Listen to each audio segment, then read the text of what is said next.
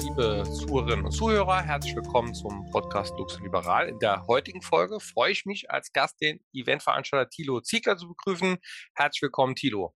Servus, hallo, danke für die Einladung. Ich freue mich sehr. Ja, äh, der Thilo, vielen im Saarland und weit über das Saal hinaus kennt ihn. Geschäftsführer von Presented for the People, ist der Gründer des Festivals Rocco del Schlacco. Da sind also jetzt auch zum Glück wieder oft weit mehr als 20, 25.000 Personen, auch Electromagnetic Festival, was ja auch zum besten Festival äh, 2012 von Europa äh, gekürt äh, wurde. Da ist er auch äh, dabei. Also er kennt sich gut aus in der Eventbranche. Da ist er der Mann hier im Südwesten und da wollen wir mit ihm heute drüber reden. Und deswegen mal die erste Frage wie, wie kommt man überhaupt dahin? Äh, ich glaube, du hast ja als Gymnasiast angefangen, ohne Budget, ohne Kontakte, aus dem Nichts heraus ein Festival zu gründen mit dem Namen. Wie, wie bist du da drauf gekommen?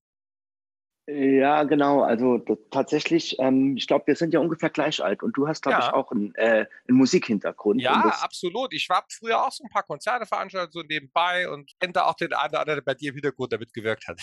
genau, genau. Und das, äh, ja, das war einfach eine Idee, dass man, dass man Bands gekannt hatte, die nach äh, Auftrittsmöglichkeiten geschaut haben. Und äh, also du warst Bandmitglied, ich war kein Bandmitglied und dann äh, dann können wir was anderes dafür arbeiten und somit äh, das drumherum organisieren. Und tatsächlich äh, war in Püttling am Fuße des der Berge haltet, dem Monte Schlacco, dem Namensgeber des Festivals, äh, so eine alte Bretterbühne gewesen. Und dort haben wir dann einfach äh, fünf, fünf äh, regionale Bands eingeladen, haben die dort spielen lassen und wir hatten Spaß. Und das ist ja dann schon ein Festival. Das reicht ja, ja, ja dann schon. Mega. Und es war, und es war auch tatsächlich gar nicht geplant, dass wir ein, äh, ein Festival hochziehen, äh, sondern das war eigentlich als einmalige Aktion geplant. Und das wiederum hat dann aber so viel Spaß gemacht und es sind so viele Leute gekommen, die uns dann auch angetrieben haben zu sagen, ey, und wir helfen auch und weitermachen. Und das wollen wir nächstes Jahr wieder machen. Und so war das dann einfach entstanden. Genau, wir waren äh, eine Gruppe von fünf Kumpels, alle 12. und 13. Klasse. äh, ich war 12. Klasse und so nach und nach haben wir dann einfach ja, weitergemacht. Ja, dann wurde irgendwann mal quasi professionalisiert. Also gibt dann Mitarbeiter, die, die Firma, also das Festival ist massiv gewachsen. Äh, ja, und auch sonst Konzerte im Jahr. Wie, wie hat sich das geändert und wie ist das gewachsen? Es fing ja, glaube ich, mal an, äh, irgendwie in Köllerbach in der Kneipe und ist jetzt quasi ein Betrieb, ne? Ja, ja, genau, genau. Also ähm, ich habe dann tatsächlich, äh, äh, also nach dem zweiten Rocco oder mit dem zweiten Rocco habe ich Abitur gemacht und habe mir dann überlegt, ich studiere, weil dann habe ich Zeit für sowas. So, also es war immer so dieser Moment, wenn man Das war, glaube ich, irgendwas mit Stadtplanung oder Marketing in, in Lautern, genau, glaube ich. Ne? Genau, äh, Stadtplanung, Regionalentwicklung, Raumordnung. Und das habe ich tatsächlich dieses Studienfach gewählt, um ein Festival bauen zu können. Weil es ist ja nichts echt? anderes als eine, als eine Stadt, eine temporäre Stadt zu bauen. Aha und äh, die Überlegung, wie sich so eine Veranstaltung mh, hm, so in der Region auch äh, sozial eingliedert. Was sind das so die Kern, die Key Messages, die man da mitnimmt aus, aus dem Studio in der Umsetzung? Also einmal einfach das, das harte Baurecht. Aha. Also so wird Rocco ja heute auch äh, genehmigt ah. über eine Baugenehmigung. Ist das, ist das, macht das die untere Bauaufsicht oder die, die, die, die, die Gemeinde? Wer, wer macht das bei euch? Genau, das macht die untere Bauaufsichtsbehörde. In ei, gewissen ei, Fragen dann auch, auch die, legendär und bekannt, ne? Die obere dann auch noch mit. Nee, dann ja. sind aber auch, auch alle Behörden, die mittlerweile gefragt werden. Ich glaube, unser Genehmigungskonzept wird, glaube ich, in einer 38-fachen Ausfertigung gedruckt. Ja, also das Baurecht in Deutschland ist so, wie es ist. Ah gut, ist auch eine Riesenveranstaltung. Also das heißt, du hast ein paar Leute, die das schon ein paar Mal gemacht haben, sonst wird es schwierig, ne? Genau, genau. Und äh, ja, wie gesagt, deshalb habe ich mich tatsächlich für das Studium Stadtplanung studiert. Ich habe es auch nicht in Hamburg studiert, sondern in Kaiserslautern, dass ich hier noch näher zur Region bin. Und ähm, genau, und dann ging es nur darum, das weiterzuentwickeln, weiterzuentwickeln, weiterzuentwickeln. Und was sind da alles für weitere Konzerte und andere Punkte noch dazugekommen in den Jahren danach? Äh, ich, was ist dazugekommen? Also bewusste Entscheidung, nur um Rocco del Schlaco kümmern, alle Facetten, alle Aufgabenbereiche anfangs selbst machen, dass man sie versteht, dass man sie später dann auch ordentlich übergeben kann hm, an Dienstleister etwa oder an Mitarbeiter. Und dann hat man mm, Gas geben müssen, dass man, bevor man mit dem Studium fertig ist, mhm. das so weit hat, dass man ein Stück weit davon leben kann, dass man nicht Gefahr läuft, einen Beruf annehmen zu müssen oder einen Job annehmen ja. zu müssen. Und dann ähm, haben wir begonnen mit Electromagnetic.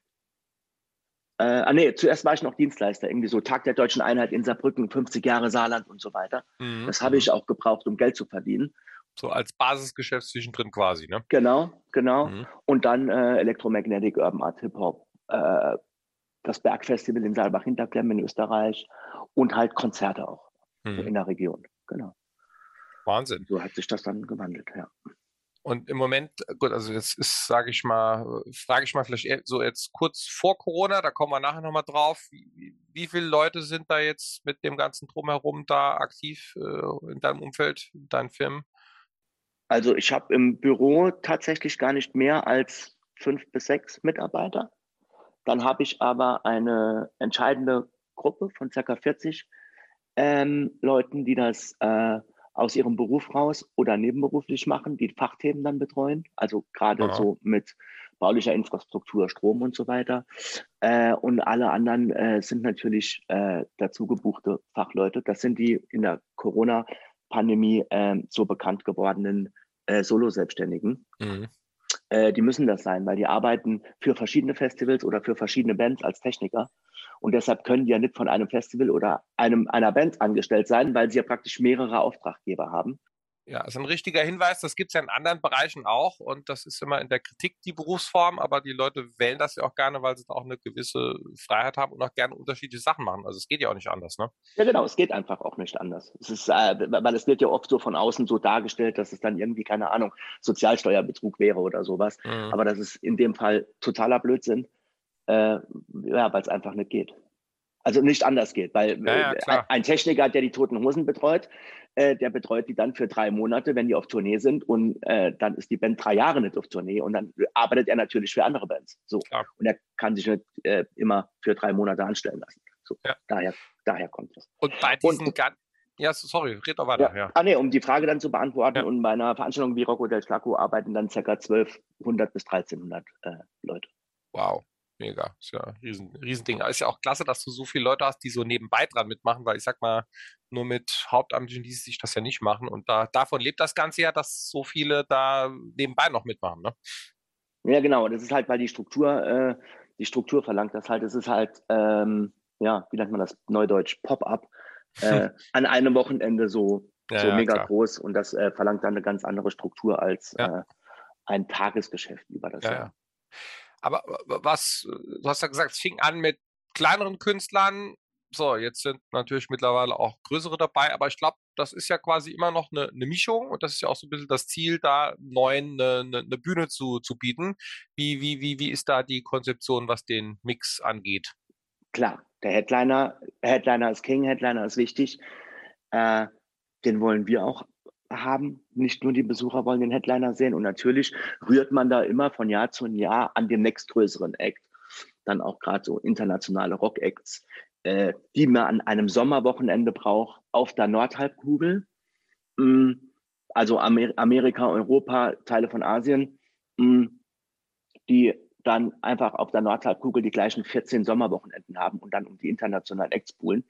Und dann ist man dann schon froh, wenn jemand an einem Samstagabend im August den Weg nach Köllerbach findet. Ja, ist, ist nicht selbstverständlich. Gibt es andere genau. Ecken auf der Karte, ne? Genau. Oder dann äh, eine Band, die viel zu groß ist, weil einfach äh, mehr Leute auf ihr Konzert kommen als Rocco del Schlaco, zum Beispiel die Toten Hosen. Dann initiativ bei uns dann, also man kennt sich klar, aber dann initiativ sagen, so, und jetzt wollen wir euer Festival bitte spielen und dann sich mit denen einig wird. Das ist dann schon toll, so, ja. das zum Thema Headliner. Aber bringt dann Zusatzprobleme mit sich. Ja, ja, ja. ja. Herausforderung. Ja. Ist aber, ist aber am, am, am Ende funktioniert es ja und dann ist es schön. Ja, mega. Äh, klar, Nachwuchsbands, der Gedanke war ja so erstes Rocco, regionale Bands, denen eine Bühne hinstellen. Äh, und dann ist es natürlich so, dass man auch versucht, ein Trüffelschwein zu sein und einen Künstler zu buchen, von dem man erwartet, dass er größer wird. So. Äh, dieses Jahr sind Headliner Biffy Clyro, internationale mhm. Megastars. ähm, äh, Glastonbury Wedding Leeds Festival Headliner. Mhm. Die haben auf Rocco del Schlacco 2004 am Nachmittag gespielt. Ach. Dieses Jahr Headliner Annen Mai Kanterei, die haben am Rocco del Schlacco auf der Nebenbühne gespielt. das heißt, Jahren. die wissen das noch und kommen dann auch gern nochmal zurück, auch wenn sie größer sind. Ja, genau. Äh, Casper äh, hat 2000, ich glaube 13 oder 12 nachmittags um 17 Uhr gespielt. Oh. Äh, so, das ist dann schon, also man ist da schon ein bisschen davon abhängig, dass man da so ein klein bisschen den, den Draht hat. Jetzt ist ja der Sonderfall Corona-Pandemie. Das Programm von diesem Jahr wurde ja in 2019 gebucht. Und dann haben wir zum Beispiel äh, Felix äh, äh, Brummer Kummer, Frontmann von Kraftklub, der ein Solo-Projekt gemacht hat, was wir für die Nebenbühne gebucht haben. Und mittlerweile ist er so groß geworden, dass er zweimal die Waldbühne in Berlin ausverkauft. Also 50.000 Karten äh, innerhalb von kürzester Zeit. Und somit äh, ist er jetzt natürlich von der Nebenbühne, wo er fürs Rocco gebucht war, auf die Hauptbühne gegangen. Und das zeichnet im Moment, glaube ich, auch die Musikwelt aus, dass das halt eine sehr, sehr schnell geht. Also das hat dann auch einfach mit ähm, digitalen Medien zu tun. Und äh, da muss man immer auf den Vertrieb warten, bis der eine Promo macht, sondern das ja. erübrigt sich dann über ja. äh, TikTok, Instagram und YouTube. Klar, De De Demokratisierung auch in der Musikbranche. Ähm, ja, wie ist das eigentlich? Also äh, ja, hast ja gerade gesagt, die ganzen äh, Spotify, auch die Streaming-Dienste. Also, aber das zeigt doch, es ist jetzt in der Vermarktung ganz anders, auch, auch für Bands. Aber ich glaube, die, die, die klassischen Events werden da trotzdem nochmal ganz, ja, noch interessanter. Aber wa was hat sich da alles geändert in den letzten Jahren und was siehst du an kommenden Trends da für die, für die nächste Zeit voraus? Ohne die Digitalisierung würde es Rocco del Schlacco in der heutigen Form nicht geben können weil wir hätten ja müssen auf MTV Werbespots buchen für so viel Geld, das wir gar nicht haben, ja. um bekannt zu werden.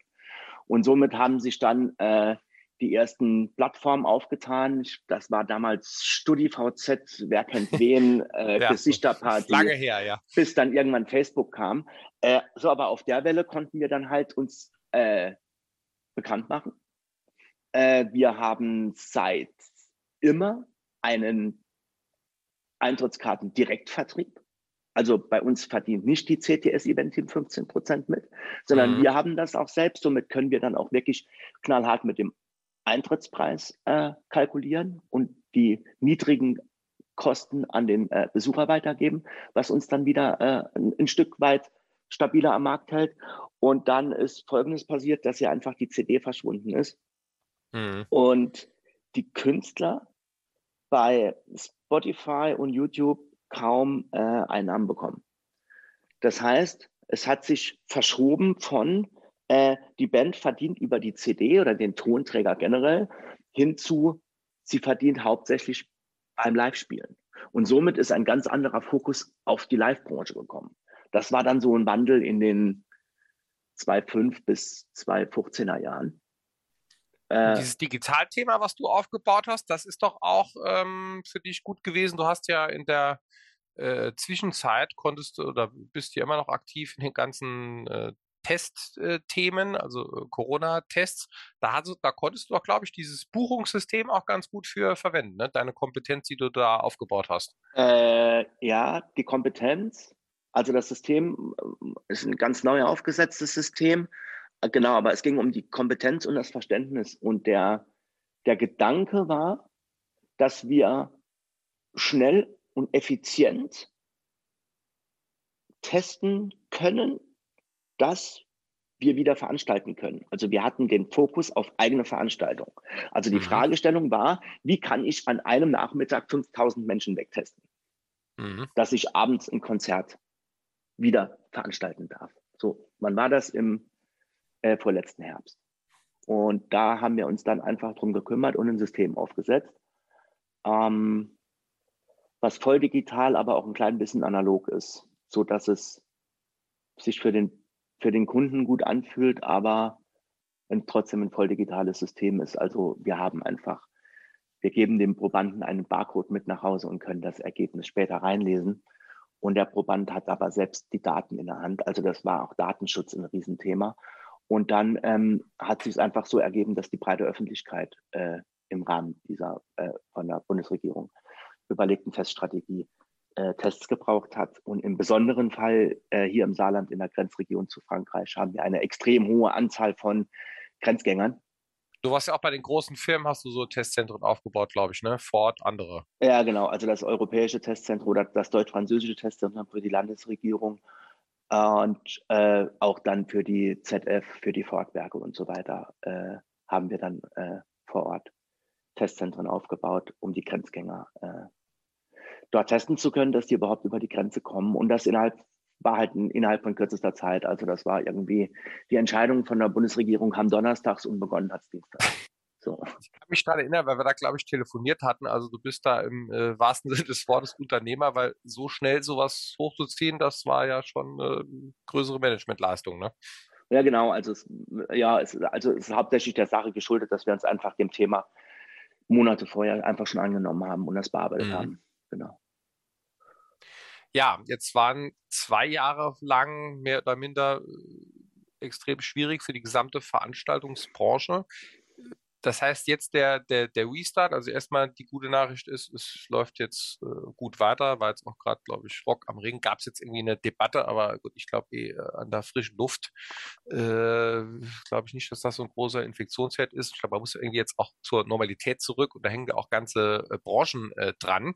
Ähm, wie wie sieht es jetzt aus? Ist, da gibt es doch jetzt, glaube ich, ein besonders große Nachfrage nach solchen Veranstaltungen, aber gleichzeitig auch ein großes Angebot. Wie, wie ist da die Lage? Ja, also mh, hm, ich war bei den Kollegen in der Eifel gewesen am äh, Pfingstwochenende und ja, ja es, war, es war voll, es war schön. Ähm, ich, ich wurde in der Sache irgendwie von der Saarbrücker Zeitung angerufen, irgendwie, weil im Internet irgendwo steht, dass, keine Ahnung, Menschen von Rock am Ring nach Hause gekommen sind und Corona haben. Den Zusammenhang kann ich halt nicht herstellen, weil äh, im Moment ja jeder sich überall. Jeder hat überall Corona und keiner weiß, wo es, woher es kommt. Halt so, äh, genau. Ja. Also ich meine, ähm, beim Fußballspiel passiert es nicht, aber bei einer, äh, nur weil der Rockmusik gespielt wird, passiert Corona. Ja. Also den Zusammenhang habe ich bis heute nicht verstanden. Das habe ich mhm. der Redakteurin auch gesagt. Sie hat es ganz verschwurbelt geschrieben. Sie hat ist mhm. in dem Artikel auch einfach nicht zum Ende gekommen. Aber sei es drum, tatsächlich beobachten wir, dass Corona jetzt wieder ein klein bisschen steigt. Aber äh, für den Sommer und draußen mache ich mir da nicht, äh, bin ich da total positiv und entspannt. Und jetzt auch hier für, bei euch im Sommer, wie ist die Nachfrage? Ist doch, ist doch gut laufen, ne? Genau, jetzt ist ja, äh, es war halt wichtig, dass die, dass die Regierung dann auch irgendwann gesagt hat, so, der Sommer wird geöffnet. Und dann haben wir jetzt auch einfach die Bilder gebraucht von den ersten Großveranstaltungen und das, ja, dass äh, es geht, ne? Genau, dass wir alle das wieder verstehen und sehen und äh, genau, äh, was ich da auch beobachtet habe, dass die Besucher und die Leute auch richtig Lust ja, haben, das wieder war, endlich wieder Live-Musik äh, zu spüren. Ja, war ein dickes Brett zu bohren. Da gibt es ja unterschiedliche hm, Einschätzungen der Dinge. Also ich glaube, wir müssen da nochmal ein Stück weit zurück zur Normalität jetzt nach äh, zwei Jahren. Und zum Glück sind ja die neuen Varianten äh, nicht mehr so gefährlich, wenn auch äh, ansteckender. Insofern muss man sich jetzt, glaube ich, einfach an diese Inzidenzen äh, gewöhnen. Ähm, ja, wie, wie sieht es eigentlich bei anderen Festivals aus und anderen in der Eventbranche? Ich vermute doch mal stark, dass diese, diese schwierige Zeit, die hat auch nicht finanziell äh, jeder über, überleben können. Oder wie, wie, wie, wie, wie, wie sieht es da am Markt aus? Ja, tatsächlich ähm, darf man sagen, dass das, äh, also wir sind froh, dass wir geholfen bekommen haben. Man muss uns ja nicht helfen. Also gerade im ersten Jahr im letzten Jahr war es halt deutlich weniger, aber man konnte sich ja auch ein klein bisschen drauf einstellen. Weil man muss ja auch den Apparat und die Expertise irgendwie erhalten. Ne? Genau, genau. Aber gerade im ersten Jahr äh, war es halt schon toll gewesen. Äh, kam spät. Also es war ja der heutige ja. Bundeskanzler, glaube ich, als Finanzminister. Mhm. Äh, wir hatten im Bundesverband, hatten wir irgendwie so früh gesagt, Mai, Juni, wenn ihr uns helfen wollt, was wir toll finden, weil wir sind die sechstgrößte Branche in Deutschland. Es wird gerne vergessen, Veranstaltungen, Events ist ein Riesenapparat, der dahinter steht. Ne? Ja. So, dann hat es gedauert bis zu dieser berühmten November-Dezember-Hilfe, aber sie ist gekommen und sie hat der Branche tatsächlich geholfen. Äh, es gibt ein paar Techniker, die Solo-Selbstständigen, für die sind teilweise hinten ein bisschen runtergefallen. Äh, Im Moment ist das Problem der Branche halt, dass äh, schon einige Fachleute, die die Branche verlassen haben, jetzt äh, Brigger, also die Jungs, die nachts in, in, der Bühne hängen. Die haben was anderes gemacht und sind jetzt nicht mehr da, ne? Genau, die krabbeln jetzt nicht mehr in der Bühne, sondern vielleicht am Windkraftrad oder sowas. Mhm. Also da äh, schauen wir gerade, dass wir vielleicht wieder die, die Menschen zurückbekommen. Äh, und das andere ist, dass wir im Moment, weil die Künstler die letzten Jahre nachholen, äh, haben wir so viele Künstler auf Tournee wie noch nie. Und das führt jetzt auch zu Engpässen also logistischer Art und Weise. Egal, ob es die, die Nightliner-Busse sind. Das ist, was du gerade sagst, ist eigentlich, das ist eigentlich die Beschreibung der Inflation. Ne? Also viel Nachfrage, wenig, wenig Angebot. Das ist in allen anderen Bereichen genauso. Also quasi auch äh, Inflation äh, im äh, Kultur- und Eventbereich. Ne? Ja, ich meine, der, der, der Künstler und die Tourneeproduktion muss ja auch einfach kalkulieren und es ist halt nicht so, dass wenn nur 60 Prozent Auslastung ist, dass man nur 60 Prozent verdient, sondern mhm. man hat ja irgendwo bei einer Auslastung von 80 Prozent einen äh, Kostendeckungspunkt und den muss man erreichen, weil drunter mhm. muss man Geld drauflegen. Und das äh, ist die große, große Gefahr, dass das im Herbst passieren könnte, wenn jetzt auch im Herbst wieder vielleicht es Beschränkungen gibt. Und dann wird es definitiv passieren, dass dann äh, die wenigsten äh, über dem Kostendeckungspunkt fahren und dann äh, geht der Schlamassel, verschärft sich Sofort einfach los. noch. Ja, ja, und verschärft sich noch weiter. Also weil mhm. die Spirale sich noch eine, eine Umdrehung weiter reindreht. Ja, das sollten wir aus verschiedenen Gründen dringend vermeiden, weil gerade die ganze Kulturszene, da sind jetzt schon viele Strukturen weggebrochen, viele Leute, die sich umorientiert haben und wenn das jetzt noch äh, schmaler wird, das wäre echt eine, eine Katastrophe. Ja, genau. Also das, ich meine, das macht ja auch mit jemandem etwas. Und Klar. Äh, jetzt haben wir über den Techniker geredet, wir können aber auch über den Künstler reden. Äh, junge Band, Anfang 20. Hat sich viel vorgenommen, hat da viel Zeit und Mühe und Liebe investiert, ne? Ist gerade auf dem Sprung, in eine Wirtschaftlichkeit zu kommen, dass man irgendwie davon leben kann. Also, wie ich es eben bei mir beschrieben habe, dass man nicht Gefahr ja. läuft, einen Job annehmen zu müssen, weil dann kann ich ja der, dem Beruf oder der Kunst in dem Fall nicht weiter nachgehen. Und dann ähm, ja, haben vielleicht ein paar Künstler dann doch äh, den Weg zu einem Job, ein Studium verloren und sind halt auch dann noch weg. Ja, deswegen ist jetzt Planungssicherheit wichtig, dass wir auch nochmal ein Stück weit in die Normalisierung kommen. Wie sieht das aus bei den äh, anderen Themen, äh, die du machst? Urban Art, Hip-Hop, Electromagnetic, was, was steht da in der Pipeline an? Ja, die plane ich wieder für nächstes Jahr. Für dieses Jahr war das zu kurzfristig. Auch mhm. aus den eben genannten Punkten, also ähm, Besucherverfügbarkeit über Angebot und auch das Problem der Technik und der Kosten zusammenzubekommen. Mhm. Also bei, bei Rocco del Schlacco hatten wir fast alle Karten direkt nach dem Festival 19 verkauft. Von daher war das das Problem nicht. Aber dort habe ich das Problem, dass ich die Karten für die heutige Preise zu günstig verkauft habe weil ich hatte das Pricing 2019 gemacht, so das ist so ein bisschen das Problem. Und bei äh, Electromagnetic ist das ein technischer Aufwand, den würde ich finanziell und vor allem auch von der Manpower, der Verfügbarkeit der Techniker in diesem Jahr nicht hinbekommen. Ja, leuchtet ein. Äh, Nochmal eine, eine kleine Klammer, also ist, äh, ist, ist ja super, dass wir da auch bei uns in der Region mit, mit dir jemand haben, der da so dynamisch und aktiv ist und auch wirklich weit über die Grenzen hinaus da äh, viel macht. Gibt es ja auch im, im, im Klassikbereich, habe hab ich auch mal hier im Podcast gehört, ähnliches. Ähm, was müsste man denn deiner Meinung nach tun, um der Szene hier im Saarland noch ein bisschen mehr zu helfen, damit sie noch dynamischer wird? Also ich habe manchmal den Eindruck, äh, es ist eigentlich vielleicht besser, wenn auch der Staat sich eher raushält und vielleicht den wenigen hilft, die privat was auf die Beine stellen, statt selber was auf die Beine zu stellen. Oder was sind Rahmenbedingungen, die du vor Ort im Land, im Bund brauchst, damit äh, ja die Event- und Kulturszene floriert und äh, in der schwierigen Lage gut, gut durchkommt? Ja, äh, genau. Also ähm, wir glauben nicht, sondern wir wissen, dass der Bereich der Popkultur ein extrem wichtiger Standortfaktor, weicher Standortfaktor ja. für eine Region ist. Absolut. Ähm, da habe ich mit, mit Professor Backes CISPA geredet. Ja, klar, es ist halt schon schwierig, äh, jungen Fachleuten zu sagen, sie sollen in, äh, ins Saarland kommen und es äh, steht nicht immer auf dem Turnierplan von irgendeiner Band drauf. Äh, die Infrastruktur im Saarland stimmt halt nicht. Also Eventhalle zum die, Beispiel. Ja, die Saarlandhalle, ich weiß es nicht, ob sie 50 oder 60 Jahre alt ist. Das ist halt, da gibt es einfach den Punkt, die Halle ist nicht hoch genug. Mittlerweile mhm. äh, sind es große Bühnenbilder. Die Deckenlast hält die Bühnenbilder nicht aus. Mhm. Und die Höhe stimmt nicht. Deshalb kann man technisch eine Band nicht drin veranstalten. Die Kapazität reicht nicht. Ja, ja.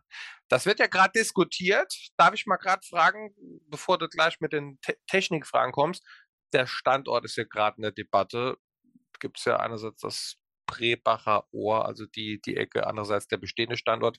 Was, was, was, was braucht man alles, um im Saarland eine gute Eventhalle? Also A, die Technik, kannst du nochmal erklären, plus B, Standort drumherum. Was äh, ist aus deiner Meinung nach das sinnvollste Konzept? Mhm, genau. Also die Halle braucht mindestens eine Kapazität von 8000, weil sonst kann die Produktion die Kosten nicht decken. Weil eine, mhm. große, eine große Hallenproduktion hat einfach Kosten von mindestens 6000 Mal Eintrittsgeld. Deshalb, aus dem Grund geht dieser Landhalle schon nicht. So, der Standort ähm, ist tatsächlich, wäre es toll, wenn es ÖPNV angebunden ist. Mhm. Ähm, ich war tatsächlich bei den Architekten zwei Semester und dort wurde sich Gedanken drüber gemacht, über einen möglichen Standort. Äh, da war, wo jetzt äh, am, am, Osthafen, wo Böhmelbarten ist, war ein, ein, ein, machbarer Spot, Prebacher Ohr. Kann ich es nicht richtig einschätzen mit der Anbindung. Da sagt die Stadt Saarbahn, ja. wobei ich denke, wenn man beim jetzigen Standort Saarlandhalle das mal neu professionell hinmacht und dort einen ordentlichen ÖPNV-Anschluss hinmacht, ist ja auch nicht weit zum Hauptbahnhof von da. Absolut, absolut. Das ist der allerbeste, der allerbeste Standort ist äh, die, der jetzige Standort Saarlandhalle, weil es ist fußläufig aus der Innenstadt, fußläufig vom Hauptbahnhof. Und da muss man halt mal noch ein vernünftiges Parkhaus denen machen, auch für, für den Fußball, eine vernünftige ÖPNV-Anbindung, ein paar Roller, Fahrräder. Ja. Das braucht man eh diese Infrastruktur und Parkhaus wegen dem Fußballstadion.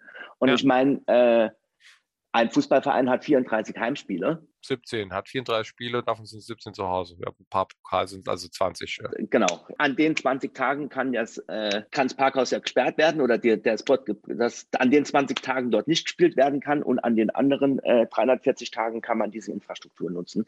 Ja, man kann umsteigen, in die Stadt fahren, von dort ist doch auch sinnvoll. Genau. Mit dem Auto dahin und von dort dann weiter. Ne? Genau. Und der, der diskutierte Standort Kongresshalle ich glaube, der ist eh durch in der Diskussion. Der ist raus, also es wird Drehbarer Ohr oder, oder Saarlandhalle. Genau, also äh, Kongresshalle hätte auch nicht funktioniert. Mhm. Von der Größe, von der Räumlichkeit, äh, eine Tourneeproduktion hat gerne mal 15, 15 LKWs und sieben Busse dabei. Mhm. Äh, allein dann wäre der Platz schon voll. Also von daher, äh, ich bin komplett äh, pro Standort Saarlandhalle, klar. So, und das heißt ein gutes Konzept drumherum und dann haben wir auch nochmal ein paar, paar, paar, paar ordentliche Gigs im Saarland. Genau.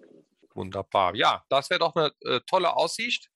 Äh, ja, lieber Thilo, also äh, erstmal viel Erfolg auch für dieses Jahr. Super, wie du da innovativ auch durch die schwierige Zeit gekommen bist. War auch für die Gesellschaft sehr gut mit den äh, vielen Testzentren und hat ja auch, glaube ich, auch finanziell ein bisschen geholfen, ähm, ja, über Wasser zu bleiben. Also weiterhin viel Erfolg und alles Gute. Super. Nochmals vielen Dank für die Einladung und tschüss. Ganz lieben Dank. Ja, ich hoffe, der Podcast hat Spaß gemacht. Ähm, ja, freue mich auch über ein Abo oder eine positive Resonanz. In dem Sinn, äh, alles Gute und bis bald.